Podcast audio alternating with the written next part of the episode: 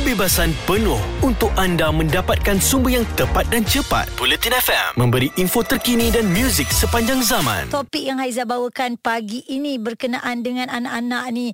Bila agaknya kita nak ajar dia untuk bantu kita buat kerja rumah, uh, boleh bantu di dapur, boleh uh, ringankan kerja ayah cuci kereta, umur berapa tahun. Dan sekarang ni kita ada Cik Fadli yang berada di Melaka. Apa perkongsian anda? Silakan. Anak-anak ni uh, orang kata tiang seri dalam kehidupan rumah, rumah kita lah, rumah tangga mm-hmm. kita.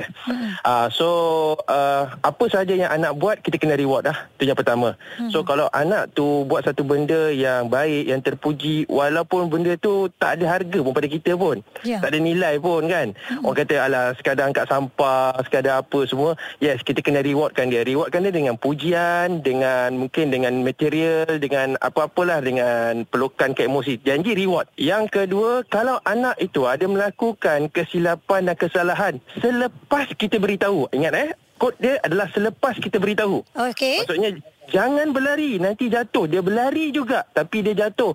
Kita kena menghukum dia tapi hukumnya mestilah berhikmah. Hukum yang jenis mengajar. Mm-hmm. Aa, jadi kalau nak sebut hukum yang jenis mengajar ni panjanglah kita nak uraikan. Yeah. tapi apa yang saya beritahu adalah hukum selepas kita beritahu. Tetapi kalau dia buat satu kesalahan, dia buat tapi kesalahan tu kita tak pernah bagi tahu. Mm-hmm. So bukan salah dia, salah kita kita yang tak bagi tahu. Okay. So dekat situ kita jangan bagi reward menghukum. Kita jangan bagi hukuman kepada dia. Tapi kita bagi tazkirah ataupun kita ha. bagi orang cakap lecturer lah. Kita bebelnya cara baik dan sebagainya lah. Yang bersesuaian okay. dengan anak-anak lah. Ya, bersesuaian hmm. pada anak-anak. Okey, sejak umur berapa anak ni boleh bantu kita dan bagaimana kita nak approach dia? Ha, okay, macam baik. bila tu? Apabila anak-anak sudah mula faham dengan arahan kita. Okey, macam mana nak tahu anak ni faham dengan arahan? Mudah saja. Kita suruh anak kita masuk tandas, kita suruh dia tutup pintu. Dia pandai tak tutup pintu? Kalau dia pandai tutup pintu, dia tahu arahan tu, maksudnya dia dah boleh terima arahan. Kalau katalah kita balik daripada makan-makan, uh-huh. kita balik uh, masuk dalam rumah, cakap, abang tolong uh, susunkan slipper.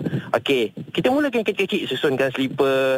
And then kalau katalah kita nak siram pokok, uh, kita minta dia tolong siram pokok uh, ataupun basuh pinggan mm-hmm. minta tolong dia basuh pinggan tetapi satu benda yang kita kena tanamkan dalam diri kita untuk dia adalah trust kepercayaan Cik Fadli uh, apa pula yeah. pandangan jika anak-anak nak membantu uh, contoh ibu lah kata tak payahlah uh, kat, dekat dapur ni macam kadang-kadang kan ada ibu yang macam dia nak masak tapi dia tak suka mm-hmm. berkecah-kecah so anak nak membantu ap, apa pandangan kalau mak kata tak payah lepas okay, tu dia membawa lihat. sampai ke dewasa uh, semua tak payah mak yang buat kan itu adalah efeknya jadi sebagai ibu dan ayah ayah contohnya kalau uh, ibu ni dekat dapur lah mm-hmm. sebab saya seorang ayah kan. Kadang-kadang yeah. kita basuh kereta.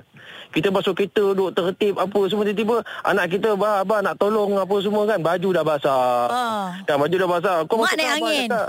mak naik angin. Dah tak pasal-pasal suami kena marah esek yeah. perempuan tak pernah salah apa kan kita uh-huh. kena marah okey macam mana situasi begini adalah yang pertama adalah raikan apa yang dia nak tolong. Mm-hmm. Raikan. Okey, kalau lah kata benda tu berat, kita bagi uh, rasional. Kenapa dia tak boleh? Tapi kalau sekadar macam basuh kereta, dia nak tolong uh, apa kupik bawang, kupik bawang tak guna pisau pun tak apa, guna jari, guna tangan nak kulit kulit bawang tu. Mm-hmm. Kita bagi dia peranan. Kita bagi dia peranan. Sebab apa?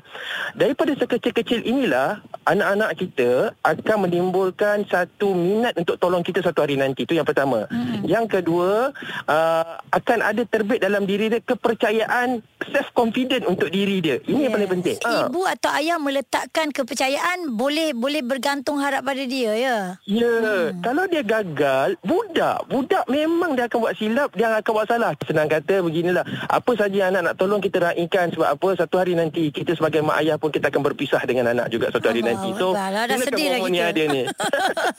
Alright alright. Terima kasih Cik Fadli atas uh, segala perkongsian. Assalamualaikum. Assalamualaikum Diharap segala perkongsian daripada Cik Fadli tu kan boleh kita gunakan, kita didik anak kita, boleh bantu kita sedari kecil lagi. Alright, tentunya di Bulletin FM. Kebebasan penuh untuk anda mendapatkan sumber yang tepat dan cepat. Bulletin FM memberi info terkini dan muzik sepanjang zaman.